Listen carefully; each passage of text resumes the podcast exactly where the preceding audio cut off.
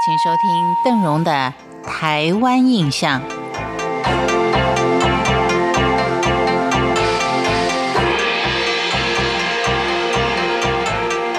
最近这一阵子呢，因为大环境的关系啊，对于喜欢宅在家里的人，可能是一个好消息。但是，我相信很多人还是喜爱大自然的，尤其在这个时候，更觉得大自然的珍贵。为什么那么多人喜欢去旅游、去踏青、去户外，就是要接近大自然？所以，一个美的观光环境，它不但能够让我们活得更快乐。更清新，同样的创造了经济的光环，造成对于环境、文化、社会都会有巨大的冲击。这个时候，相信大家都有所体会。那么，在你享受这些大自然之美的同时，我们是不是也应该考虑一下它的后续永续问题？也就是我们今天所谓的生态旅游，它是一种以保育为核心价值的旅游活动。这些呢，都是需要透过专业的组织培养社区居民，维护当地的自然人文资源。而我们今天的恒春之旅呢，就是借由一个对大自然崇拜而且专业的组织团体，对于恒春做了深入的报道。我们借由他们的报道来探索恒春之美。相信您最近就会常常听到邓仁为您报道的恒春旅游，或是屏东生态之旅等等。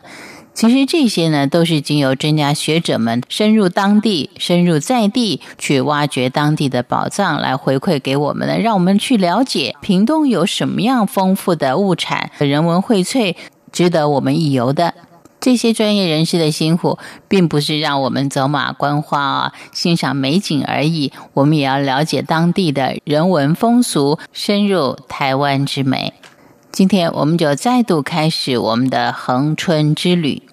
一听到恒春呢，就想到古城落山峰；再不济的话，提到恒春呢，也会想到垦丁。有时候还会说高雄的垦丁。因为多半的游客呢，都是直接从高雄搭乘客运或是高速公路直接到达垦丁。似乎横穿半岛给人的印象呢，就是垦丁国家公园海洋活动。但是这几年已经在慢慢的有所变化，有所不同。这不同是来自于横穿半岛上的居民，也就是在地人，因为他们开始投入了社区营造工作。当这些社区工作进入正轨之后呢，他会把自己所居住的环境、生态还有人文故事加以解说，用体验的方式跟大家互动，让半岛以外的人能够看到不一样的恒春半岛。不管是跟旭海观音鼻自然保留区相邻着，有着海洋性格跟碳酸温泉的旭海部落。或者是我们以前提到的种植野姜花跟宝玉水社柳的东源部落，大大小小不下有十一个社区，都有它迷人的风景跟不为众人所知的特色。所以，以往旅客来到恒春半岛旅游的时候，多半都是停留在垦丁海岸一带，很少会转个弯弯到恒春半岛的其他地区。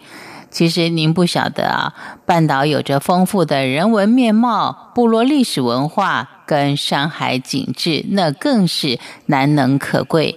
但是邓荣不得不也在此啊做一个提醒：虽然说鼓励您到这些社区去参观，但是也为了保持它的原始面貌，因此呢不是自由可以探访旅行的，要事先预约才能够体验到最道地的社区旅程。因为生态旅游的方式，它不是以盈利为目的的观光发展模式，它最主要的就是保存我们最原始的文化动植物。专家在地人花费了苦心，我们也尊重他们。因此呢，要参观这些原始生态地区的时候呢，可能要先做一个沟通。因为时间的关系，台湾印象，我们今天先聊到这儿。我是邓荣，感谢您的收听，我们下回见。